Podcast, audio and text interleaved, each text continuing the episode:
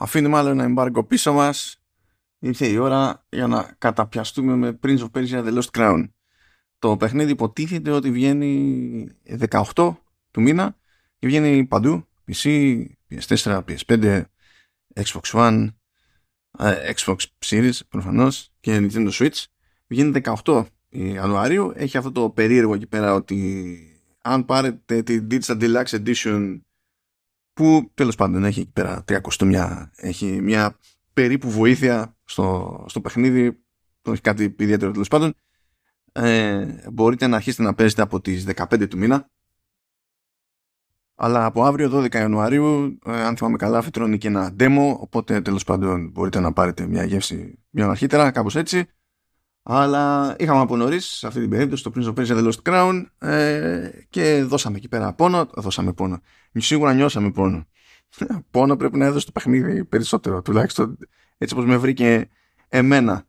Ε, όταν είχε πρώτο ανακοινωθεί, κοντοστάθηκα λίγο, διότι λέω κάνει η Ubisoft εκεί μια προσπάθεια να επαναφέρει το Prince of Persia. Είχε ανακοινώσει ένα remake του Sands of Time που το είχαν αναλάβει στούντιο στην, στην Ινδία ε, τελικά πήγε πίσω, πήγε πιο πίσω πήρανε μετά το παιχνίδι από το στούντιο αν θυμάμαι καλά και πήγε κάπου αλλού άγνωστο ότι θα γίνει με εκείνο το remake. Ε, είναι προφανές ότι κάπως προσπαθεί να επανέλθει στο franchise η Ubisoft και συνήθως ε, μια αρχή με ένα remake φέρνει λίγο το brand πάλι στην άκρη του μυαλού περισσότερου κόσμου. Ε, για αυτούς που το θυμούνται τέλος πάντων γιατί πάει και χρόνια στα περίπου αζήτητα το, το franchise αυτό. Τέλος πάντων δεν είναι, έχει οδηγήσει πουθενά εκείνη από πειρά σε remake. Σκάει λοιπόν το The Lost Crown και είναι παιχνίδι τύπου Metroidvania που έχω να πω ότι αν α, καθίσουμε και σκεφτούμε λίγο πώς λειτουργεί το πρωτότυπο Prince of Persia αυτή η δομή είναι πιο κοντά σε εκείνη τη, τη λογική παρά σε αυτά που είδαμε τέλος πάντων ε, στην τριλογία Sons of Time και Forgotten Sons κτλ. Που τέλος πάντων, με ξέρει το δεύτερο παιχνίδι σε εκείνη την τριλογία. Τα υπόλοιπα ήταν καλά. Το Sons of Time ήταν και περίπτωση άλλα παιχνιδιού. Ε, η αλήθεια είναι, ε, δεν είναι τυχαίο που έχει φήμη. Ακόμη και το Forgotten Sons ήταν ok. Ε, καλή προσπάθεια ήταν και αυτό το περίεργο reboot που πήγαν να κάνουν με το Prince of Persia με cel shaded graphics κτλ. Νομίζω ήταν το 2008 ή κάτι τέτοιο. Μπορεί να ήταν και πιο μετά και εκείνο πήγε στάπατα και μετά σκιάχτηκε η Ubisoft και δεν το δημούσε να ξαναγγίξει. Και πραγματικά ήταν καλό παιχνίδι εκείνο. Δηλαδή θα έπρεπε να ντρέπεστε αυτό έχω να πω. Α, αν και τεχνικώς μπορώ να πω ότι πάλι σε σχέση με την πρωτότυπη λογική του, του αρχικού παιχνιδιού του, του Jordan Mechner ε, ήταν πιο μακριά από εκεί. Αλλά το ζήτημα δεν είναι πάντα αυτό. Έτσι κι αλλιώς Οπότε στην περίπτωση του Lost Crown ε, έχουμε πολλαπλές περιοχές που εξερευνούνται σε, εξερευνούμε σε, σε δόσεις διότι εξαρτάται, εξαρτάται η εξερεύνησή μας από το τι εργαλεία έχουμε προλάβει να έχουμε στα χέρια μας, τι έχουμε ξεκλειδώσει κτλ.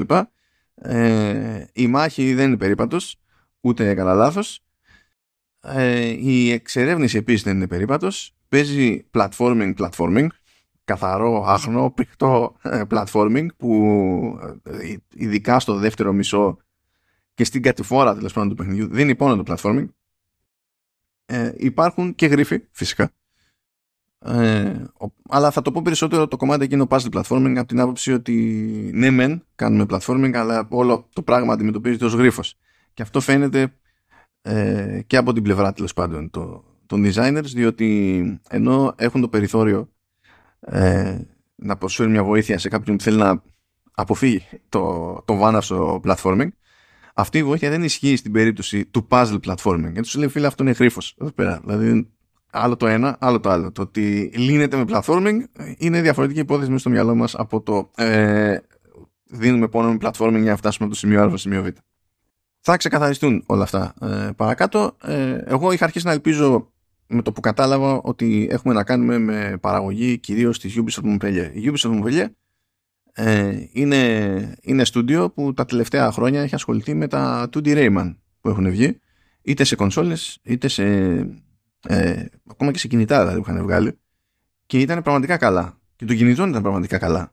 Με δυνατό στα σοβαρά platforming, όχι αστεία, δεν είναι, εντάξει, δεν έχουμε ασχοληθεί μόνο με Rayman τα τελευταία, ξέρω 10 χρόνια, αλλά μιας και μιλάμε για platforming, είπα να εστιάσω τουλάχιστον σε αυτό. Οπότε ξεκινούσα θεωρώντας ότι το platforming το έχουμε.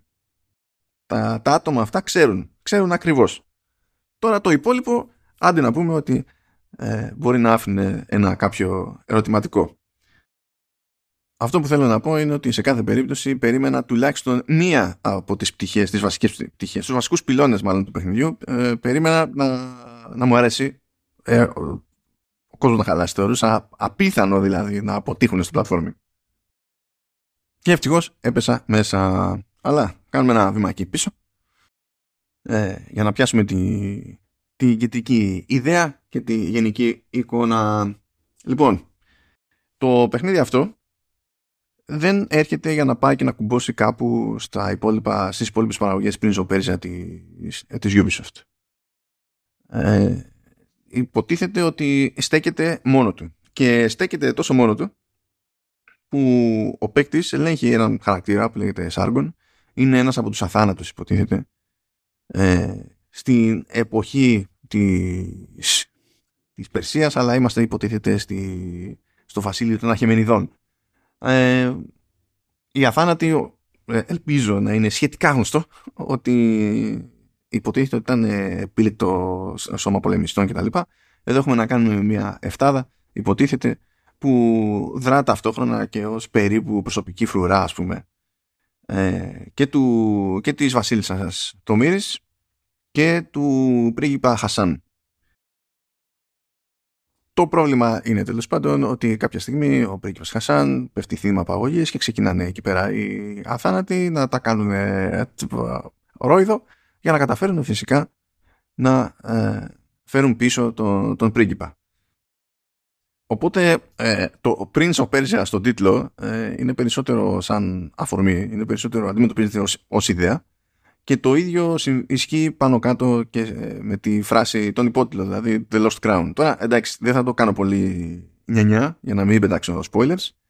Δεν είναι το, το The Lost Crown δίνει έτσι φοβερό πόνο με τη μπλοκή και τα λοιπά. Υπάρχουν εντάξει ανατροπές, υπάρχουν πράγματα, αλλά είναι σε ένα πλαίσιο τέλος πάντων που ταιριάζει το παιχνίδι όχι, και δεν μετατρέπει το παιχνίδι σε μια κατά βάση αφηγηματική έτσι, εμπειρία. Ε, ιστορικά μιλώντας, ε, ενώ μπορείτε με αναφορές σε χαρακτήρες και τα λοιπά να προσανατολιστείτε λίγο για το, για το που πέφτει το, το πράγμα είναι χοντρικά τέλος πάντων είναι λίγο μετά από τη εποχή του, του Δαρίου του Μεγάλου. Είναι, είναι κάπως έτσι. Ε, κάθισα και έψαξα λίγο για τη Βασίλισσα Τομήρης διότι δεν μου θύμιζε τίποτα. Ε, από σπόντα έχει τύχει να μου θυμίζει κάτι το όνομα βασικά, να, να ξέρω ότι υπάρχει αυτό το όνομα. Η πλάκα βέβαια είναι ότι ενώ τεχνικώ είναι ξένο για εμάς όνομα, ο μόνος λόγος για τον οποίο είναι γνωστό αυτό το όνομα και έχει διονυστεί σε διάφορους ε, λαούς τέλος πάντων ε, σε εκείνη την περιοχή και όχι μόνο και στην Τουρκία παίζει, ε, είναι επειδή ε, έχει αναφερθεί από τον Ηρόδοτο. Διότι υπήρξε τέλος πάντων μια τομήρης. Υπήρξε μια τομήρης που τα έβαλε εκεί πέρα λίγο εκεί με, τη, με την Περσία του, του τότε.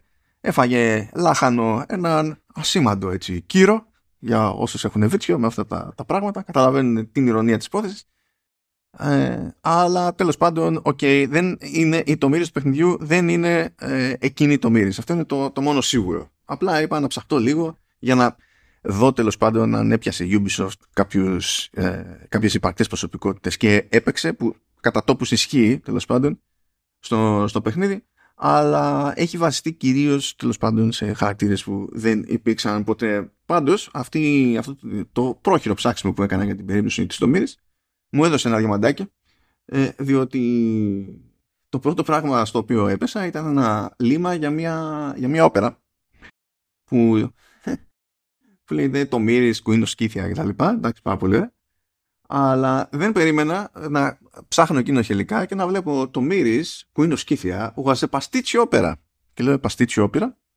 Τι είναι παστίτσι όπερα, γιατί είναι παστίτσι όπερα; Και ευτυχώς υπάρχει λίμα για, ε, για αυτό το, τον όρο και μ' άρεσε διότι αυτό το λίμα λέει ότι στη μουσική το παστίτσιο είναι ένας συνδυασμός έργων από διαφορετικούς ε, ε, μουσικοσυνθέτες που μπορεί να συνεργάστηκαν, μπορεί και να μην συνεργάστηκαν. Από εκεί προκύπτει και το παστής, κατά μία έννοια, ε, συγγενεύουν. Και η φάση είναι, επίσης, παστίτσιο είναι αυτό που ξέρουμε εμείς ως παστίτσιο. Μ' αρέσει που είναι, ισχύουν και τα δύο ταυτόχρονα. Είναι, είναι κάπως έτσι. Ε, όχι ντόκι, πάει αυτό. Ήθελα να το μοιραστώ με κάποιον, διότι έπρεπε, δεν μπορούσα να κάθομαι με αυτή την πληροφορία και να το ξέρω μόνο εγώ. Και άλλο ένα που θέλω να σιγουρέψω ότι το ξεπετάω σαν πληροφορία από, από την αρχή είναι το σοκ μου. Μιας και έχουμε να κάνουμε με παιχνίδι Ubisoft. Ναι, εντάξει, δεν είναι open world, ξέρω εγώ, δεν είναι RPG, δεν είναι live game, δεν είναι διάφορα, δεν είναι. Αλλά έχει 9 side quest. Παιχνίδι Ubisoft έχει 9 side quest. Που υπό νορμάλ συνθήκες 9 είναι τα side quest ε, στην εισαγωγή ενός παιχνιδιού Ubisoft. Ε, είναι 9 τα side quest. Δεν κάνω καθόλου πλάκα και ε, ε, ήθελα να το προλάβουμε και αυτό από νωρίς. Επίσης ε, είναι δεύτερο έτσι πρόσφατο πείραμα εμπορικό που κάνει η Ubisoft διότι μετά το Assassin's Creed Mirage που και εκείνο είναι ένα παιχνίδι που υποτίθεται ότι έχει παρόμοια κατά βάση διάρκεια τέλος πάντων, δηλαδή γύρω στις 20-25 ώρες. Αυτό τάζει σε πρώτη φάση, αν και μπορείτε να χτυπιέστε για πολύ μετά, άμα θέλετε, ε, και, το, και το καινούριο Prince of Persia, το The Lost Crown ε, και τα δύο αυτά παιχνίδια που είναι των τελευταίων έτσι, μήνων ε, δεν πολλούνται στα 70 και 80 ευρώ αλλά βγαίνουν στα 50 Εντάξει, υπάρχουν πιο ακριβές εκδόσεις και τα λοιπά, αλλά ακόμα και η πιο ακριβή έκδοση είναι ένα δεκάρικο παραπάνω, πούμε. Δεν πηγαίνουμε για 70 και, και 80 το, η μόνη έτσι κυκλοφορία πρόσφατη που έχει η Ubisoft που πήγε στο ταβάνι τιμολογιακά για τα σύγχρονα δεδομένα της αγοράς τέλος πάντων ε, που έφερε αυτή η πιο πρόσφατη γενιά hardware ήταν το Avatar Frontiers of Pandora το οποίο το έχω τελειώσει αλλά έχω εκκρεμεί εκεί πέρα η σχετική ηχογράφηση. Θα έρθει και αυτή ψηλοσύντομα. No worries, no worries. Λοιπόν πάμε εδώ πέρα. Τι συμβαίνει, τι ισχύει. Έχουμε ένα αρκετά τροφαντό χάρτη με πολλές περιοχούλες και φυσικά υποτίθεται ότι ο χάρτης είναι κατά βάση ανοιχτός ε, ανά πάσα ώρα και στιγμή. Αυτό δεν σημαίνει ότι μπορούμε να πάμε σε οποιοδήποτε σημείο του χάρτη διότι είναι χωρισμένο έτσι το περιεχόμενο ώστε να μπαίνει ως εμπόδιο το ότι μας λείπει κάποιο είδους ability. Καθώς ξεκλειδώνουμε ε, τα διάφορα σχετικά abilities τότε προφανέστατα ανοίγουν μονοπάτια που μέχρι πρώτη απλά πηγαίναμε, ξέρω εγώ, τα βλέπαμε εκεί και λέγαμε εγώ τώρα τι να κάνω εγώ; Δεν μπορώ να κάνω τίποτα.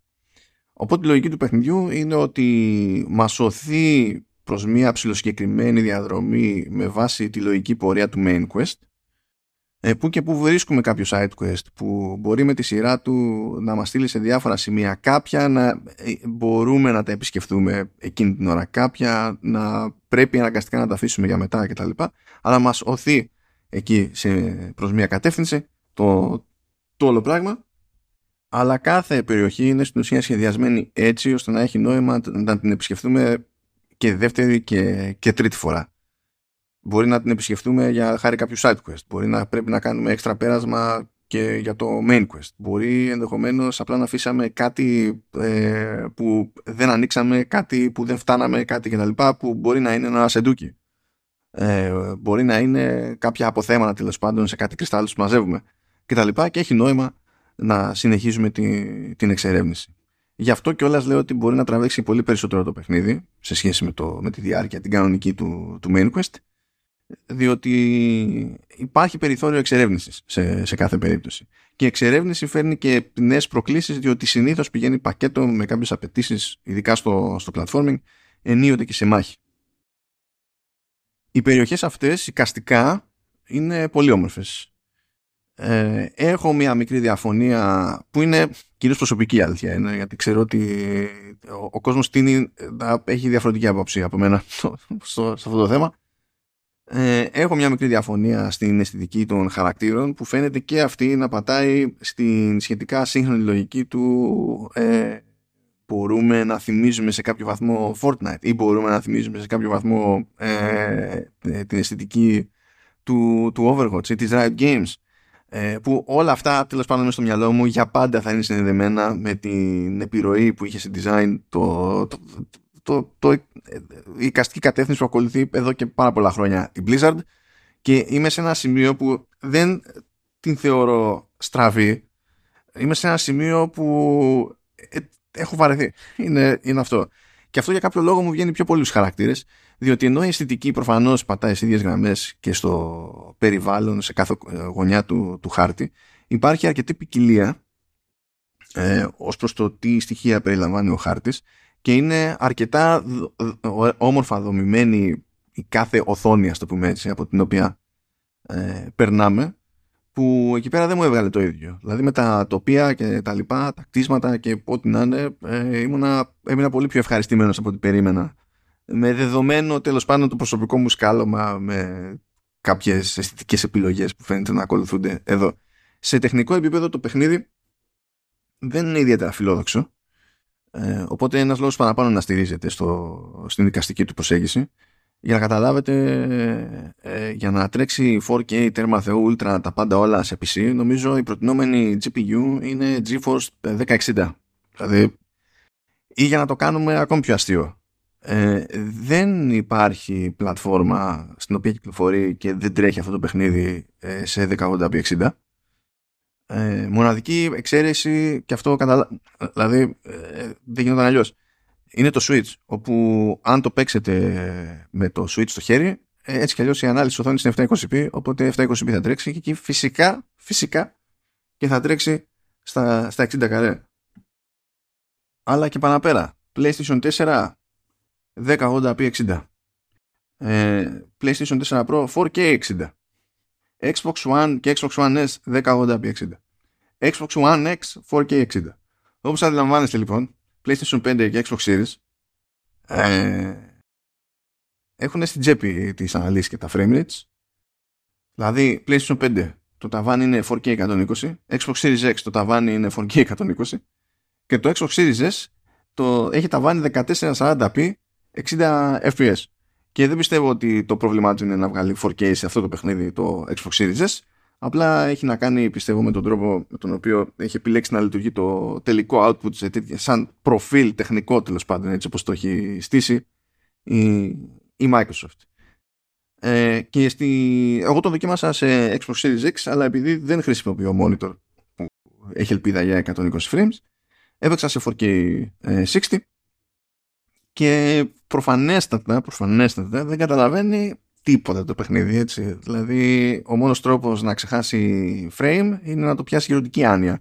Δεν, δεν, δεν καταλαβαίνει τίποτα. Το οποίο είναι ευτύχημα μεγάλο διότι το platforming σε αυτό το παιχνίδι δεν αστείευεται. Ε, ώρες ώρες δεν αστείευεται καθόλου όμως ούτε η μάχη και το τελευταίο που θέλουμε στις περιπτώσεις ε, είναι να φταίει οποιοδήποτε άλλος εκτός από την παρτάρα μας για τη βλάκια που, κάναμε και πάθαμε Ωραία δουλειά έχει γίνει και στη μουσική επένδυση. Μπορώ να πω. Ε, δεν έχω playlist διότι δεν υπάρχουν τα album σε streaming services ε, πριν το λανσάρισμα. Αναμενόμενο. Ε, ελπίζω κάποια στιγμή να φυτρώσει για να βάλω κατόπιν εορτή κάτι τέλος πάντων. Θα δούμε.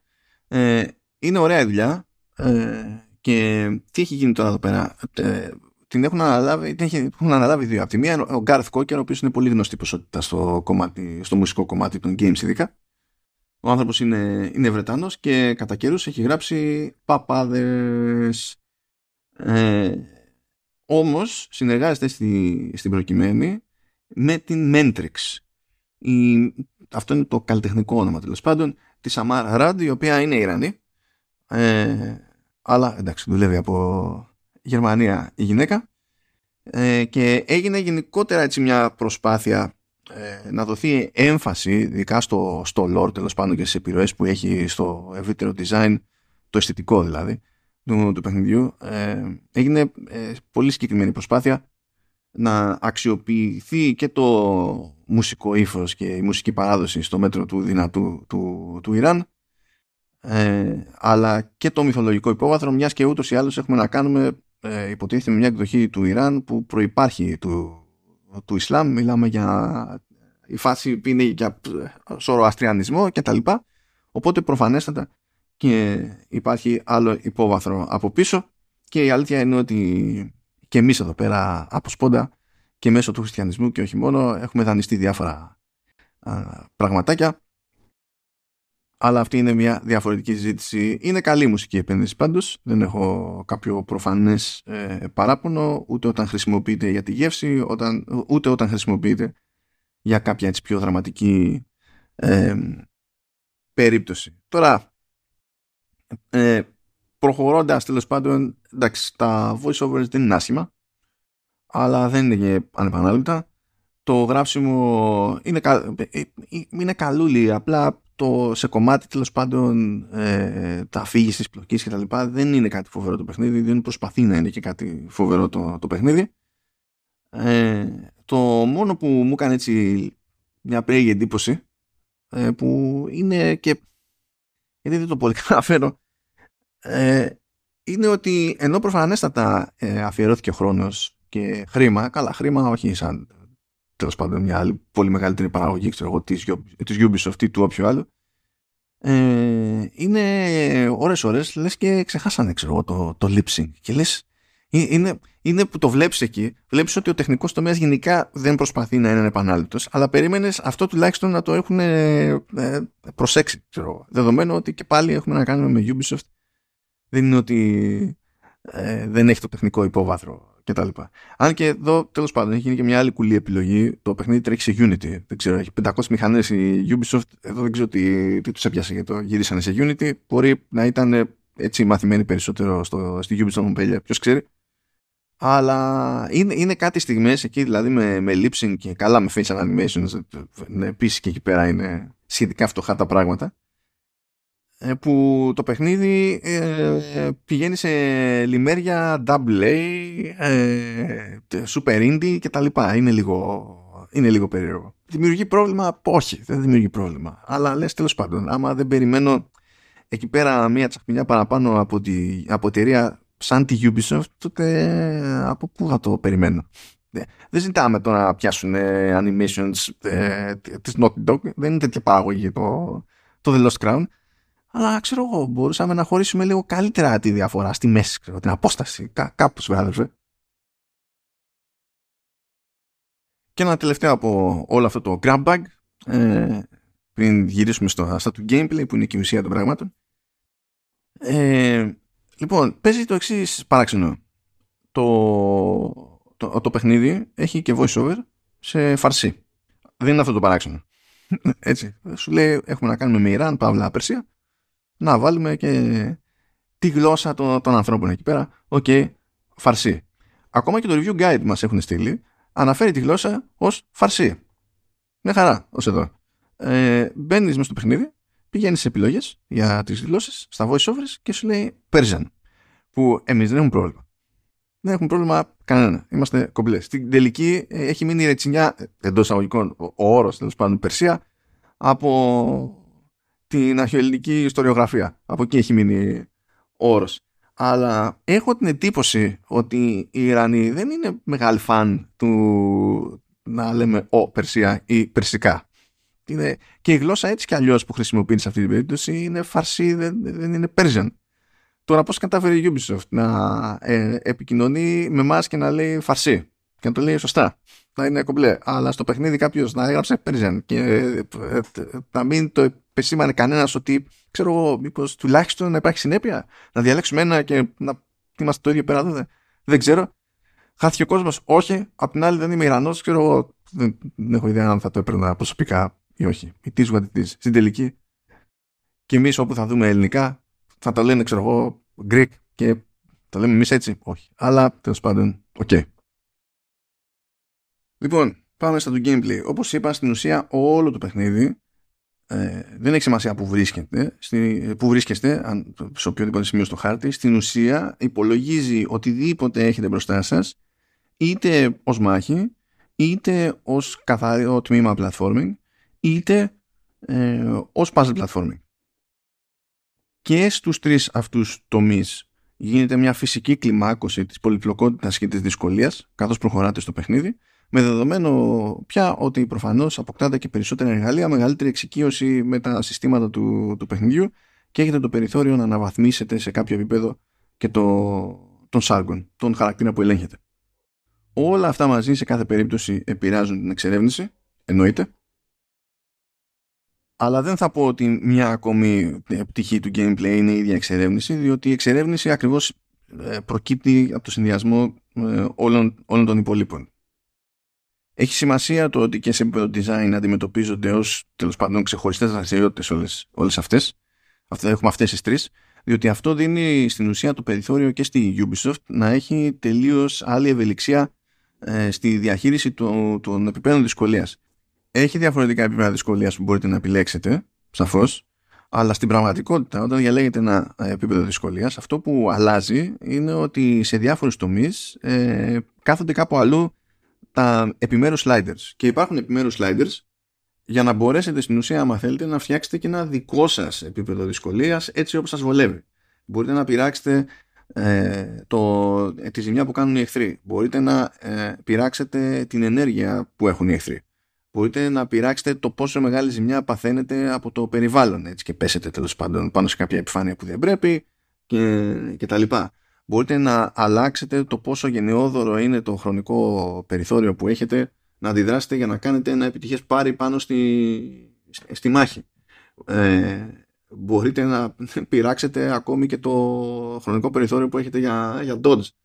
Ε, μπορείτε να πειράξετε και το ρυθμό με τον οποίο καταναλώνεται το, το, το, το άθρα και υπό ποιες συνθήκες τέλος πάντων χάνετε, κερδίζετε κτλ. Το άθρα στην ουσία, ας το πούμε ότι είναι ένας τύπος ενέργειας που χρησιμοποιείται για να ε, γεμίσετε μια μπάρα τέλος πάντων που φτάνει μέχρι επίπεδα 3 ε, και αυτή η μπάρα σε επιτρέπει να χρησιμοποιήσετε έτσι κάποιες πιο fancy κινήσεις τέλος πάντων ή να ξεμπερδεύετε μια ώρα αρχίτερα και την κατάλληλη στιγμή.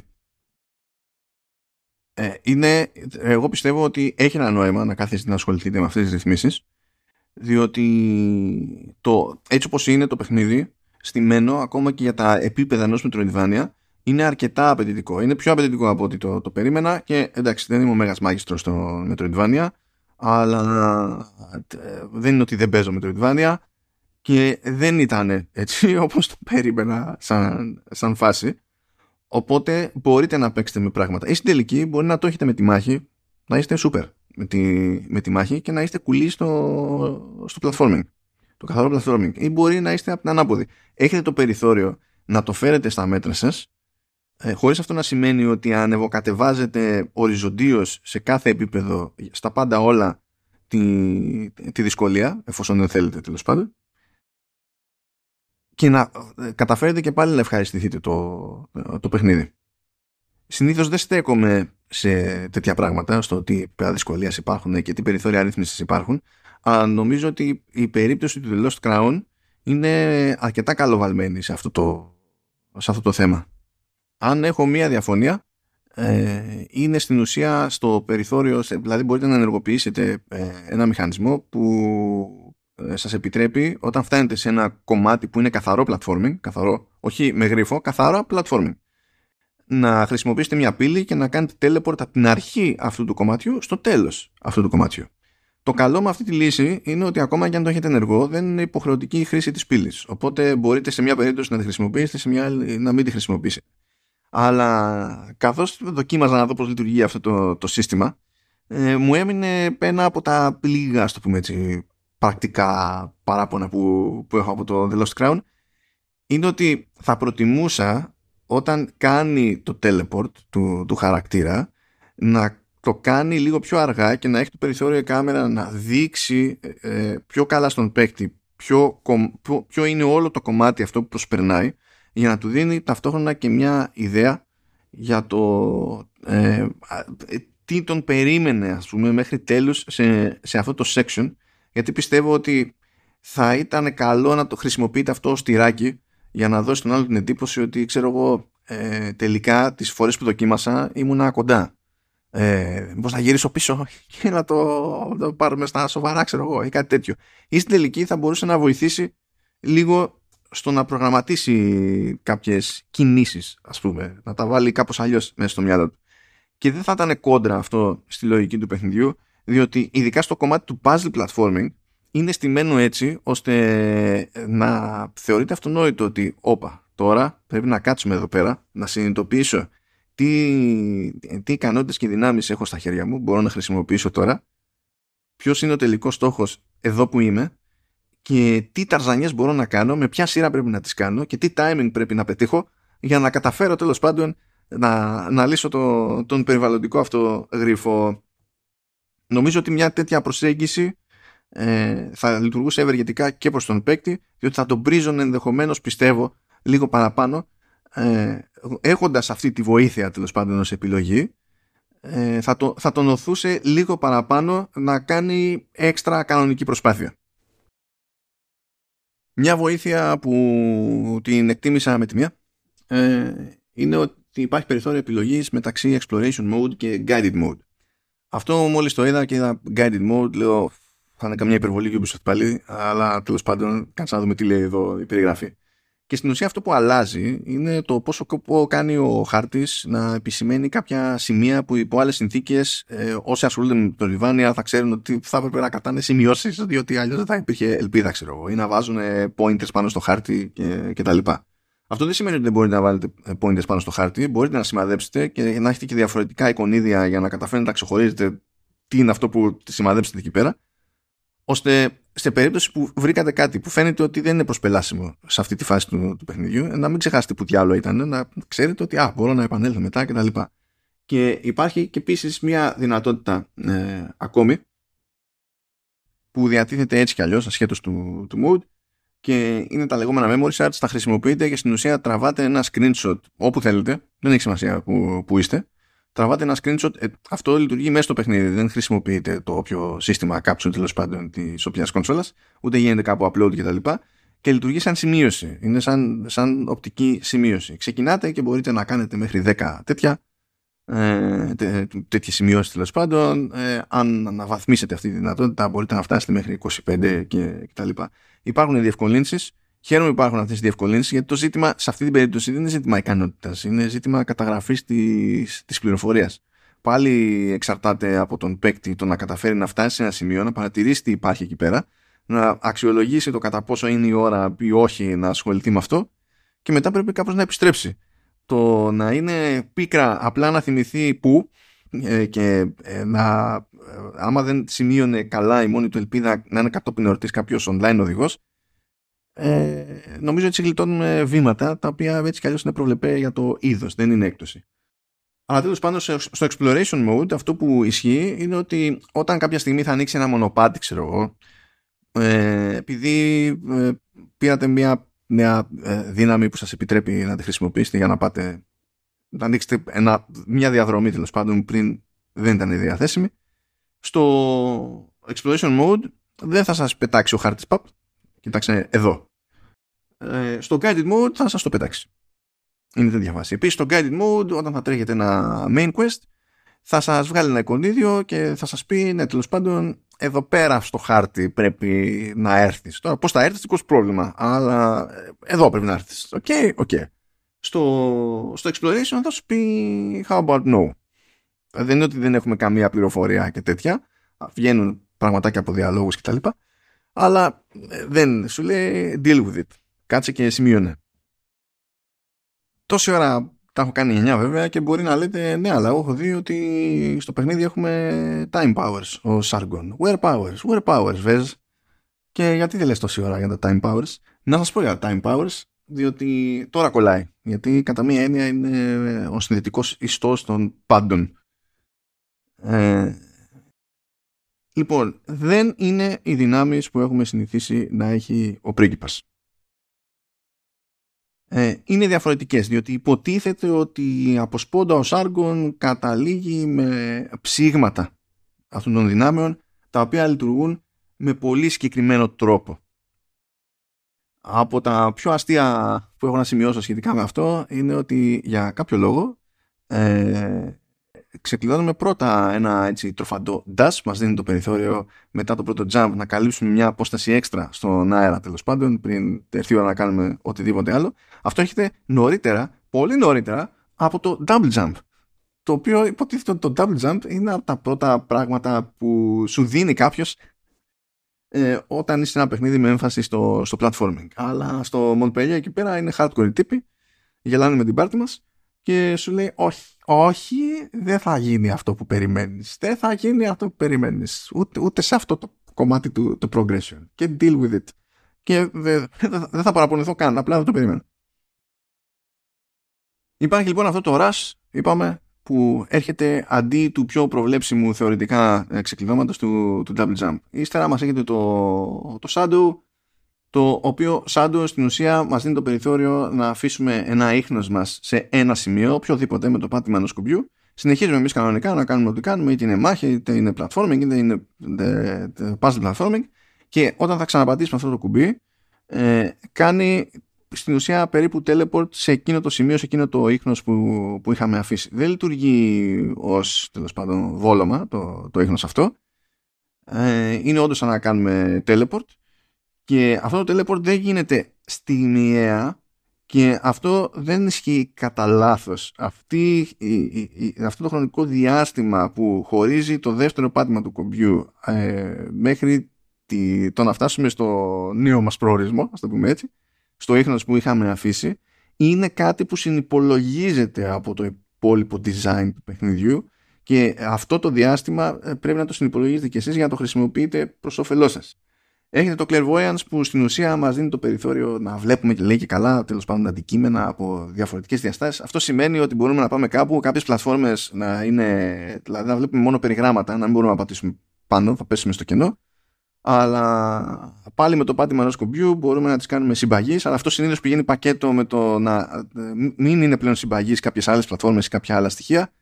Άρα έχουμε να κάνουμε και εκεί παιχνίδι αναλόγως. Υπάρχει το, υπάρχει το claw που μας δίνει το περιθώριο τέλος πάντων. Ε, κατά μία έννοια να κουβαλήσουμε ε, σαν να το βάζουμε στο τσαντάκι του σπορτ κάποιο αντικείμενο το οποίο μπορούμε να το χρησιμοποιήσουμε και σαν projectile άμα, άμα χρειαστεί. Ε, ή ακόμα και για να αρπάξουμε και κάποιον ε, κάποιον εχθρό και να πάμε να τον κάνουμε warp να τον πετάξουμε στη μάπα ενός άλλου εχθρού. Γίνεται ε, και αυτό το, το double jump όταν έρχεται έχει πολύ δραματική ονομασία λέγεται gravity wings ε, γιατί όχι double jump; Α, τέλος πάντων, οκ okay. Ε, και στο τέλος φτάνουμε τέλος πάντων και έχουμε και κάτι σαν grappling hook που εκεί μας δίνει το περιθώριο να τραβήξουμε ε, κάποια αντικείμενα όταν έχει νόημα να φέρουμε εχθρό κοντά ή να πάμε εμείς κοντά σε εχθρό και προφανώς να υπολογίσουμε τις ανάλογες ταρζανιές. Τώρα, η εξυπνάδα όλων αυτών των time powers είναι ότι παίζουν ρόλο και στο platforming και στη μάχη και στο puzzle platforming. Και επειδή φυσικά η εξερεύνηση βασίζεται και σε αυτές, αυτές τις τρεις πτυχές, άρα επηρεάζουν εκ των πραγμάτων ανα πάσα ώρα και στιγμή και την εξερεύνηση. Αυτές είναι από τις μεγαλύτερες μαγκές που έχει κάνει το, το στούντιο στο, στο Μομπεγέ. Όντως αυτές οι δυνάμεις μπορούν να χρησιμοποιηθούν σε κάθε ένα από αυτά τα τρία βασικά σενάρια με διαφορετικούς τρόπους και η εξοικείωση του, του παίκτη με αυτές τις δυνάμεις είναι πολύ σημαντική υπόθεση. Δεν έχει, δηλαδή, εδώ δεν χωράει το ε, ε εγώ αυτή την προτιμώ, την άλλη δεν την προτιμώ. Οι προτιμήσεις θα παίξουν ρόλο σε άλλα πράγματα στο, στο παιχνίδι. Εδώ δεν έχει μακεμού. Δεν είναι απλά ένα μάτσο πράγματα που τέλος πάντων να ξεκλειδώνεται. Ε, και αυτό το ξεκλείδωσα αυτό, άνοιξε μια περιοχή και που και που θα έχω να κάνω κάτι και με αυτές τις δυνάμεις κτλ. Με το που σας έρχεται το νέο time power, δεν θυμάστε απλά ότι α, τώρα μπορείτε να, να φτάσετε κάπου που δεν φτάνατε πριν. Θυμάστε ε, και το άλλο ότι από εκεί που σκάγανε αυτοί οι εχθροί, άμα το είχα αυτό, θα τους λιάνιζα τελείως αλλιώς. Παπ και κουμπώνουν όλα. Ξέρω Και θα πει κάποιος, ναι, αλλά. Χαίρομαι πολύ. Ε, θα γυρνάω πίσω να πετυχαίνω τους εχθρούς. Σχετικό, σχετικό. Υπάρχει μεγάλη ποικιλία στους εχθρούς, είναι πάνω από 60.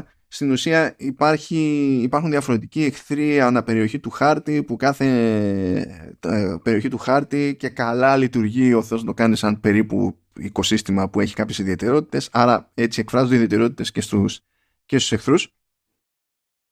Και η λογική είναι ότι κάθε τόσο βρίσκουμε ένα δέντρο στο οποίο δέντρο μπορούμε να πειράξουμε λίγο το τι εξοπλισμό έχουμε.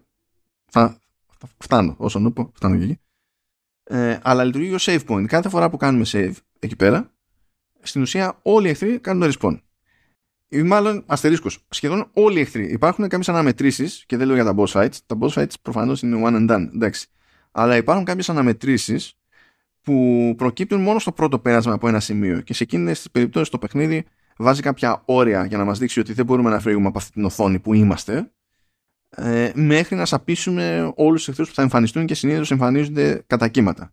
Άπαξ όμως και τη βγάλουμε αυτή τη μάχη δεν επαναλαμβάνεται μετά το respawn γιατί το έχουν υπολογίσει τέλος πάντων ε, ως κάτι που έχει νόημα να είναι σε μια συγκεκριμένη διαδρομή προς τα κάπου τη, την πρώτη φορά. Ενώ συμβαίνει σε άλλα παιχνίδια έτσι, να ψιλοενοχλούμε όταν μπλέκουμε ένα μηχανισμό που κάνει κάθε τόσο ορισμό στα πάντα. Εδώ το ζύγι ήταν αρκετά καλό και δεν είχα πρόβλημα. Ε, να μην πω χαιρόμουν κιόλας που γινόταν respawn. Παίζουν δύο τεινά. Ε, σε κάποιες περιπτώσεις, άπαξ και έχετε βγάλει κάποιους εχθρούς και ξέρετε ε, πώς λειτουργούν και τα λοιπά και δεν σας νοιάζει να ξαναπεράσετε από αυτή τη μάχη, δεν έχει νόημα. Ε, ε, μπορείτε jump, jump, jump, γεια σας, ξέρω εγώ, υπάρχει τρόπος απλά να προσπεράσετε τη, εκείνο το κομμάτι και να πάτε στο επόμενο. Οπότε δεν είναι με τη μία ε, βαρύδι αυτό το πράγμα. Απ' την άλλη, κάθε αναμέτρηση σας δίνει τουλάχιστον ε, time shards. Και το, τα, τα time shards είναι βασικό υποτίθεται νόμισμα του παιχνιδιού για τις αναβαθμίσεις. Οπότε όποιο πέρασμα και να κάνετε ε, έχει ένα κάποιο όφελος. Υπάρχουν τώρα ε, μια-δυο περιπτώσεις όπου ε, παίζουν κάποιοι τροφαντοί εχθροί που έχουν πολύ καλή ανταμοιβή έτσι, σε ποσότητα time shards. Και άμα κάνετε μερικά μπρος πίσω και, και respawn εκεί πέρα μπορείτε να κουμπώσετε αρκετό φραγκάκι με τη, με τη μία. Για να μην σπάσει τελείως αυτό το πράγμα, στη, να μην διαλυθεί η πρόοδος, μεγάλη έκπληξη, μεγάλη έκπληξη, υπάρχουν και άλλα νομίσματα. Ε, τα οποία είναι πολύ πιο δύσκολο να συγκεντρώσετε και ευτυχώς συνδέονται πάλι ε, με την ικανότητά σας και στην εξερεύνηση και στο platforming. Λοιπόν, υποτίθεται ότι υπάρχουν κάποια νομίσματα που για κάποιο λόγο λέγονται εξέρξεις. Ε, ε, it is what it is. Αλλά αυτά δεν φτάνει να τα πετύχετε κάπου. Ε, συνήθως είναι σε δύσκολα σημεία και πρέπει να σας βγει η πίστη στο platforming για να φτάσετε σε εκείνο το σημείο. Μόλις το φτάσετε το νόμισμα, αυτό είναι σαν να κάθετε δίπλα στον Σάργον και εσείς πρέπει να επιστρέψετε συνεχίζοντας τις παπάντζες του platforming σε ασφαλές σημείο και μόνο όταν γυρίσετε σε ασφαλές σημείο θεωρείτε ότι όντως ε, πήρατε το νόμισμα αυτό. Και το νόμισμα αυτό χρησιμοποιείται σε συνδυασμό με time shards για κάποιες αναβαθμίσεις που είναι υψηλότερο επίπεδο. Αντίστοιχη λογική, αντίστοιχη λογική ε, είναι και, μια, και με κάτι κομμάτια τέλος πάντων ε, δαμασκηνού ατσαλιού που πετυχαίνουμε αλλά αυτά συνήθως είναι κρυμμένα Άρα η εξασφάλισή τους συνδέεται περισσότερο με, τη, με την εξερεύνηση. Καμιά φορά μπορείτε να κερδίσετε και από το ένα και από το άλλο ε, από κάποιο main quest ή σε side quest. Αλλά κυρίως, κυρίως τα πρώτα ε, θα σας βάλουν να υποφέρετε στο platforming και τα δεύτερα θα σας βάλουν να ψάχνετε γωνιά-γωνιά να πηγαίνετε τείχο-τείχο σε κάθε επίπεδο. Και υπάρχουν τέλος πάντων διαφορετικά επίπεδα. Υπάρχουν διαφορετικοί vendors, ας πούμε, για αναβαθμίσεις ε, και τα λοιπά. Καλά όλα αυτά βέζω, θα πείτε, αλλά τι αναβαθμίζεις; Στην τελική. Δηλαδή αναβαθμίσεις, ναι, αλλά τι αναβαθμίζεις; Σωστό και αυτό. Λοιπόν, ε, κατά βάση ο Σάργον ξεκινάει με δύο σπαθιά. Ε, αργά ή γρήγορα καταλήγει και με ένα τόξο τέλος πάντων και με, και με τσάκραμ. Και αυτά όλα και το τόξο και το τσάκραμ παίζουν ρόλο και σε γρίφους και σε εξερεύνηση και τα πάντα όλα. Όλα είναι εργαλεία για κάθε ε, σενάριο. Αλλά έχουμε το περιθώριο να δώσουμε έξτρα ικανότητες στο, στο τσάκραμ. Ε, όπως π.χ. να το πετάμε κάπου και να κάνει area of damage. Να, έχει, να αποκτήσει area of damage και τέλος πάντων να κάνει μεγαλύτερη ζημιά εκεί που, που θα είναι. Ε, στα τόξα συνήθως η πιο στάντερα αναβάθμιση ε, είναι να μεγαλώνει το θικάρι και να μπορούμε να κουβαλάμε περισσότερα, ε, περισσότερα βέλη. Ε, στην περίπτωση των σπαθιών, ξέρω εγώ, στην ουσία μας δίνει το περιθώριο να προσθέσουμε έξτρα βήμα στο βασικό κόμπο. Αντί, γιατί ξεκινάμε συνήθως το βασικό κόμπο είναι ένα 3-hit κόμπο και μπορούμε να το πάμε μέχρι και συν 4, ξέρω εγώ. Και αυτό μας δίνει το περιθώριο φυσικά να προσεγγίσουμε διαφορετικά τις, τις μάχες. Αναβαθμίζονται όμως και άλλα πράγματα γιατί υπάρχουν υποτίθεται κάποια, ε, κάποια μεταγιόν. Ε, έχουμε συγκεκριμένα slots, ξεκινάμε με κάποια περιορισμένα slots και κάποια μεταγιόν πιάνουν ένα slot, κάποια πιάνουν δύο, κάποια πιάνουν τρία. ε, μπορούμε να αποκτήσουμε με την εξερεύνηση και την πρόοδο τέλος πάνω στα quest έξτρα slots ε, και να κάνουμε διαφορετικούς συνδυασμούς. Τα μεταγιών αυτά έχουν και τις δικές τους αναβαθμίσεις, τα κάνουν πιο ισχυρά, ε, αλλά μπορούν να επηρεάσουν όντως και το, το στυλ του παιχνιδιού. Π.χ. υπάρχει ένα που λέει ότι όταν χάσετε τελείως ε, τότε ανασταίνεστε μια φορά αλλά οι αναβαθμίσεις ε, καθορίζουν το με πόση ενέργεια ανασταίνεστε. Είναι κάπως έτσι. Ε, αλλού μπορεί να έχετε ένα άλλο πενταγιόν τέλος πάντων που λέει ε, όταν βρίσκεστε σε κάποιο είδους μυστικό και τέτοια και υπάρχουν πολλά από αυτά, υπάρχουν και κρυφοί τείχοι και τα λοιπά, πρέπει να τους πάρετε χαμπάρι. Ε, θα βγαίνει κάποιος ήχος για να σας βοηθήσει, ξέρω ε, υπάρχουν, υπάρχουν διαφορετικά. Το θέμα είναι το εξής. Ναι, μεν μπορείτε να ψαχτείτε με όσα θα έχετε ξεκλειδώσει για να δείτε ποιος συνδυασμός με βάση τα διαθέσιμα slots που έχετε ε, ταιριάζει στον τρόπο με τον οποίο παίζετε. Που είναι και το προβλεπέ. Είναι, είναι απολύτως φυσιολογικό να το κάνετε αυτό. Αλλά δεν ε, μασάει το παιχνίδι ούτε έτσι. Και φροντίζει να σας ρίχνει σε καταστάσεις και αν όχι απαραίτητα στην κανονική ροή του παιχνιδιού, σίγουρα σε boss fights, που η φάση είναι φιλαράκι, ε, εσύ καλά είσαι μια συνταγή για το υπόλοιπο παιχνίδι, αλλά εδώ πέρα τα δεδομένα είναι αρκετά άλλα, ώστε να πρέπει να ξανασκεφτείς τι διάλογο μεταγιών έχει κουβάρα πάνω σου. Και γι' αυτό δεν είναι καθόλου τυχαίο, καθόλου τυχαίο, που πριν από ε, οποιοδήποτε boss, εκεί κοντά και συνήθως χωρίς εχθρούς στα perks και τα λοιπά, σε μια ευθεία πριν τον boss, υπάρχει ένα από τα δεντράκια για τα save points, που στα οποία save points μπορείτε να αλλάξετε στην ουσία και τις επιλογές σε, σε μενταγιόν. Τώρα, λίγο ξεχωριστή υπόθεση είναι τα fast travel points. Τα fast travel points συνήθως όταν υπάρχουν είναι κοντά σε κάποια από τα δεντράκια, αλλά το ότι βρίσκουμε δεντράκι και save point δεν σημαίνει ότι παραδίπλα έχουμε κάποιο fast travel point.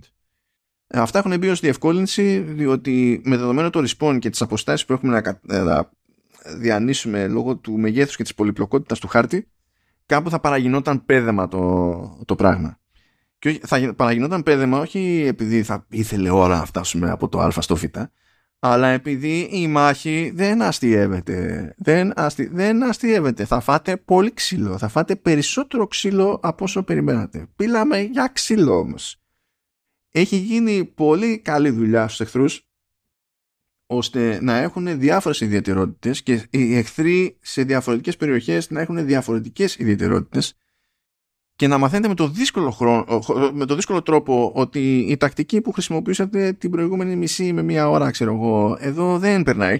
Άρα πρέπει να στραφείτε σε διαφορετικά κόμπος διότι το juggling είναι super ε, αλλά το juggling δεν είναι πάντα εφικτό ή μπορεί να είναι εφικτό με διαφορετική λογική στα κόμπους που χρησιμοποιείτε και θα καθίσετε και θα προσαρμοστείτε και πάλι. Υπάρχει ένα στοιχείο trial and error ακόμα και στη, στο πέρασμα νέων εχθρών σε μια νέα περιοχή που είναι άγνωστη σε εσάς οπότε δεν ξέρετε πώς να τους αντιμετωπίσετε ας πούμε ε, αλλά και στην περίπτωση των boss fights σίγουρα διότι ε, ως ήθιστε σε boss fights ε, θα ξεκινήσει με μια λογική μετά τελείως τυχαία θα περάσουμε στη δεύτερη φάση και θα αλλάξει λογική και θα περάσουμε στην τρίτη φάση, θα ξαναλλάξει λογική, αλλά αλλάζει συνήθως αλλάζει σημαντικά. Οπότε το βρήκαμε τι παίζει στο πρώτο phase, είμαστε cool τυπάκια. Δεν σημαίνει συνεχίζουμε έτσι, απλά είμαστε ακόμη πιο προσεκτικοί τέλος πάντων στην εκτέλεσή μας και δεν και καλά το έχουμε. Όχι, όχι, όχι. Θα πάτε στην επόμενη φάση. Ε, θα επιχειρήσετε να συνειδητοποιήσετε όσο πιο γρήγορα μπορείτε τι άλλαξε και τι σημαίνει αυτό και δεν είναι σίγουρο ότι θα προλάβετε πριν φάτε και το ξυλίκι για να μείνετε στον τόπο. Και με το ζήγισμα του παιχνιδιού, ειδικά στο στάνταρ επίπεδο ε, δυσκολίας είναι τέτοιο που το να έχετε κάνει αρκετές αναβαθμίσεις στην μπάρα ενεργειάς στο να έχετε πάρει το μενταγιόν που σας δίνει μία, δύο, τρεις μπάρες παραπάνω που τελείως τυχαία δεν ρεφάρονται με potions αλλά ρεφάρονται μόνο με επιστροφή σε save, σε save point ε, τα potions φτάνουν, ρεφάρουν μόνο το, την κανονική τέλος πάντων μπάρα. Να έχετε πάει με αναβαθμίσεις ώστε να έχετε παραπάνω potions πάνω σας. Να έχετε βάλει και το, και το ένα resurrection και τα λοιπά. Ναι. Ε, για πλάκα για πλάκα μπορεί να σας εξαϊλώσει κάποιος ακόμα και απλά εχθρόνια έτσι και πέσετε ανάμεσα σε δύο-τρία και υπολογίσετε τελείως λάθος κάτι και μπουκώσετε εκεί και δεν μπορείτε να ξεφύγετε η φάση είναι κλάφτα χαράλαμπε όλοι οι εχθροί είναι ε, ουσιοδός επικίνδυνοι. Λίγες μόνο είναι εξαιρέσεις γιατί υπάρχουν κάποιοι εχθροί που στην ουσία καταλήγουν και λειτουργούν ως ε, περιβαλλοντικοί κίνδυνοι και όχι ως εχθροί εχθροί που κάνουν κάτι συγκεκριμένο αλλά ακόμα και τα πρώτα εχθράκια που θα πετύχετε ξέρω εγώ χοντρικά που είναι κάτι ζωμπάκια σου λέει τα ζωμπάκια είναι ζωμπάκια δεν νιώθουν πόνο. Πράγμα που σημαίνει ότι σε αντίθεση με τους υπολείπους εχθρούς όταν τρώνε μία με τις, με τις σπάθες εκεί πέρα ε, δεν δε σπάνε, δεν δε χαλάει το κόμπο που έχουν ξεκινήσει. Είναι άνιωθα Οπότε φαίνονται εκεί πέρα ότι σιγά είναι τα ανθρωπάκια, είναι το ανάλογο των αρουραίων σε τόσο RPG και δεν ξέρω και εγώ τι άλλο. Και είναι φάση. Όχι, έχεις σκεφτεί εσύ ότι θα κάνεις. Θα, θα ξεκινήσουν αυτοί να σε χτυπάνε, αλλά θα τους προλάβεις και θα τους κόψεις. Νο, νο, νο. Οπότε εκεί είναι ώρα για juggling, ας πούμε. Να τους πετάξεις στον αέρα και να πεις τώρα, άμα θες, κάνε κάτι. Και πάει λέγοντας. Γενικά δεν ξέρω αν έχω καταφέρει να το περάσω ε, αυτός ως αίσθηση ως μήνυμα αλλά το The Lost Crown ε, ικανοποιεί, αστράφτη τέλος πάντων, ε, λάμπει ε, πολύ περισσότερο σε ικανά χέρια. Τουλάχιστον στη μορφή και στη δυσκολία που υποτίθεται ότι σχεδιάστηκε να είναι ε, στα προβλεπέ για τους designers επίπεδα. Πολύ ξυλίκη λοιπόν στη, στη μάχη δεν είναι ποτέ ε, χαλαρή φάση θέλει πάντα να προσέχουμε το οποίο είναι, είναι και λογικό. Απλά μου κάνει εντύπωση, το έχω, έχω χρησιμοποιήσει πάνω στη συζητήση αυτήν την ατάκα ήδη περισσότερες φορές από όσο περίμενα ε, στο The Last Case of Benedict Fox που είναι και εκείνο φάση μετροειδβάνια. Ξεκινάς το παιχνίδι και στα, το πρώτο δύο ώρο, τρία ώρο ξέρω εγώ, στο δεύτερο χτύπημα είσαι νεκρός. Ε, το ο, οποίο ε, ε, σημαίνει ότι έχει μια περίεργη πρώτη απέτηση το παιχνίδι πάνω που είσαι στη φάση ακόμη και μαθαίνεις τα συστήματά του. Εδώ δεν ισχύει το ίδιο Δηλαδή δεν σε διαλύουν με το καλημέρα το ίδιο εύκολα. Αντέχεις περισσότερο ξύλο. Αλλά όσο προχωράς, οι απαιτήσεις που έχει από σένα το The Lost Crown δεν συγκρίνονται με τις απαιτήσεις που έχει από σένα από το Benedict Fox. Και το λέω επειδή το έχω πιο φρέσκο μες στο κεφάλι μα. Ειδικά οι μάχες του Benedict Fox ήταν περίπατος. Περίπατος σε σχέση με το συγκεκριμένο Prince of Persia. Εκεί που έχει γίνει πάρα πολύ καλή δουλειά, πάρα πάρα πολύ καλή δουλειά, είναι στο, στο puzzle platforming το design των γρίφων είναι φοβερό. Δεν έπεσα πάνω σε γρίφο που ήταν βαρετός. Ακόμη ε, και αν η λύση ε, ήταν ε, σχετικά προφανής, ε, αυτό δεν σήμαινε ότι ήταν απλό το platforming που έπρεπε να πετύχω. Και εδώ πάλι έρχεται η φάση, αυτό που είπαμε προηγουμένως, ότι τα time powers χρησιμεύουν παντού. Και στο puzzle platforming. Και όταν, για να καταλάβετε, δηλαδή τι περιμένει ώρες ώρες από εσάς το, το παιχνίδι, ε, μπορεί ο μόνος τρόπος να καταφέρετε να φτάσετε κάπου να κάνετε πρώτα άλμα, wall jump, dash, δεύτερο άλμα και εκεί που θα φτάσετε, που δεν είναι το σημείο στο οποίο θα θέλατε να φτάσετε, να πρέπει να αφήσετε το shadow, διότι έτσι κι αλλιώς δεν μπορείτε να πάτε in one go εκεί που θέλετε και ύστερα να πέσετε, να ξεκινήσετε τη διαδρομή, να πάτε κάπου αλλού, στην άλλη μπάντα, να πατήσετε κάποιο διακόπτη, ξέρω εγώ, και από εκεί να κάνετε teleport στο, στο Shadow και να έχετε φροντίσει πώς έχετε χρησιμοποιήσει τα δύο jumps και το ένα, ε, ε, και το ένα rush που έχετε το περιθώριο να κάνετε άπαξ και αφήσετε τείχο ή έδαφος για να τα καταναλώσετε μετά το teleport το, με το Shadow και να είστε έτοιμοι για το επόμενο wall jump και τα λοιπά για να φτάσετε εκεί που τελικά θέλετε να κάνετε αυτό που έχετε φανταστεί ότι πρέπει να κάνετε. Ε, δεν, δεν κολώνουν οι τύποι και αυτό το κομμάτι ειδικά το κατα ευχαριστήθηκα. Και το platforming ευχαριστήθηκα, αλλά τέλος πάντων εγώ βάζω εισαγωγικά στα, στο ευχαριστήθηκα γιατί δεν είμαι μέγας μάγιστρος του platforming.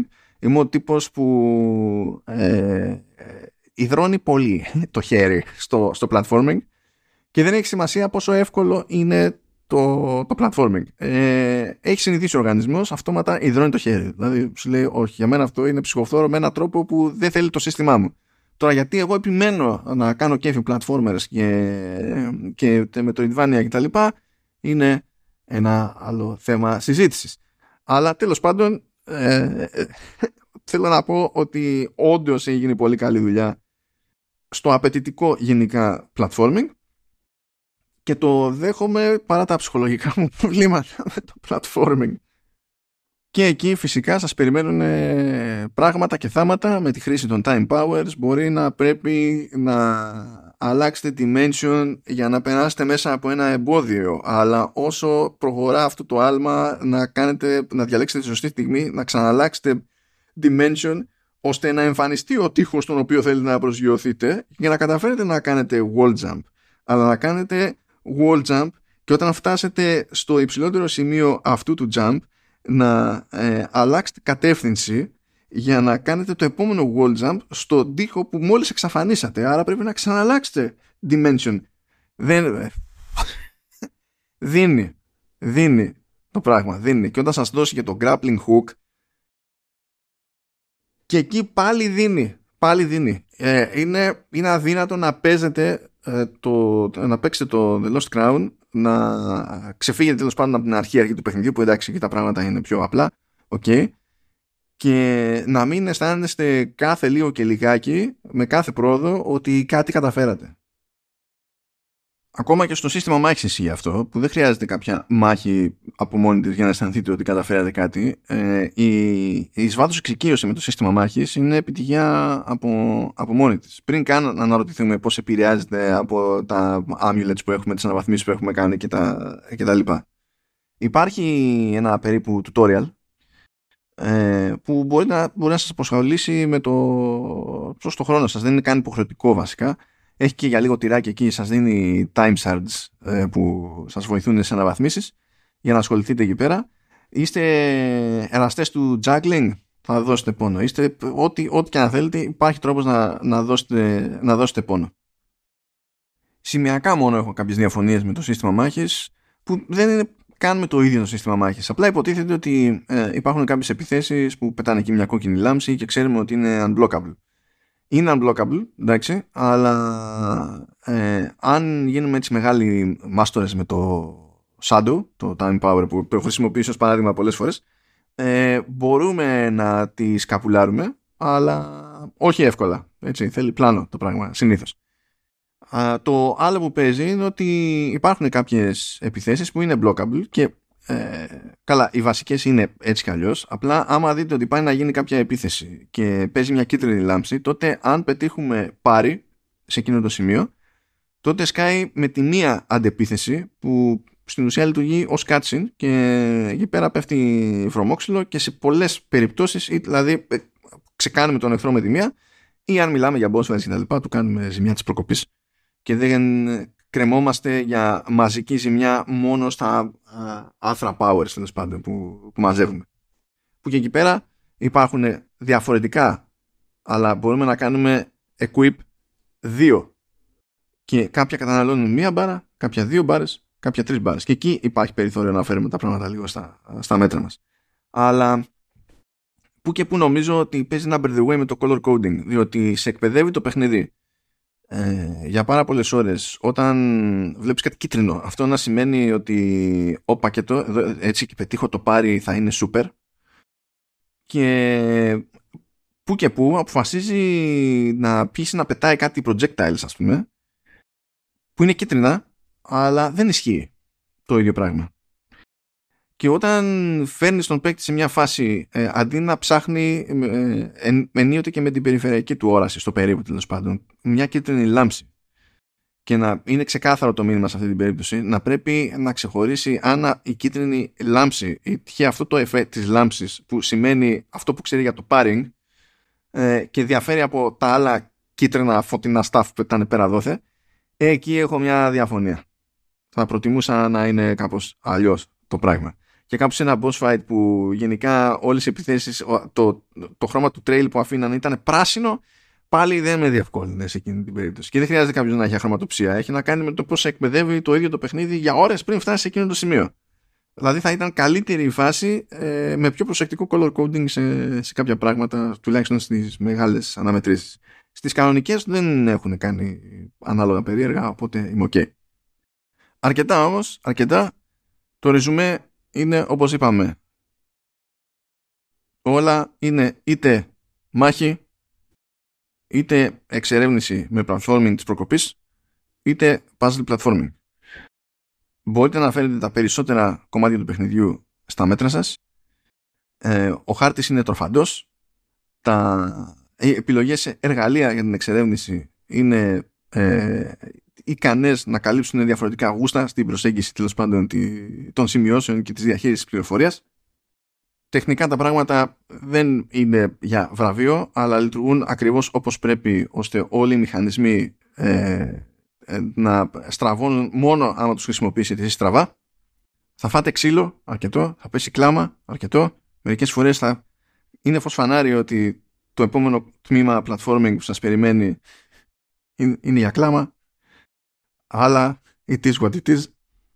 Έχετε το περιθώριο να παίξετε με τα συστήματα διότι οι δυνατότητες που δίνει σε αναβαθμίσεις εργαλεία κτλ μπορούν να φέρουν τα πράγματα σε ένα στυλ που σας αρέσει αλλά χωρίς να σας επιτρέπουν ταυτόχρονα να αράζετε σε αυτό το στυλ και να είναι η σίγουρη λύση για το οτιδήποτε θα αναγκαστείτε να, να πειραματιστείτε και τα time powers τα οποία δεν είναι αυτά που υποτίθεται ότι περιμένει κάποιος από το franchise από την εποχή του Sons of Time και έπειτα ε, είναι καλοβαλμένα και όντως είναι χρήσιμα και στις τρεις διαφορετικές ε, πτυχές του παιχνιδιού το καθένα με, το, με τον τρόπο του.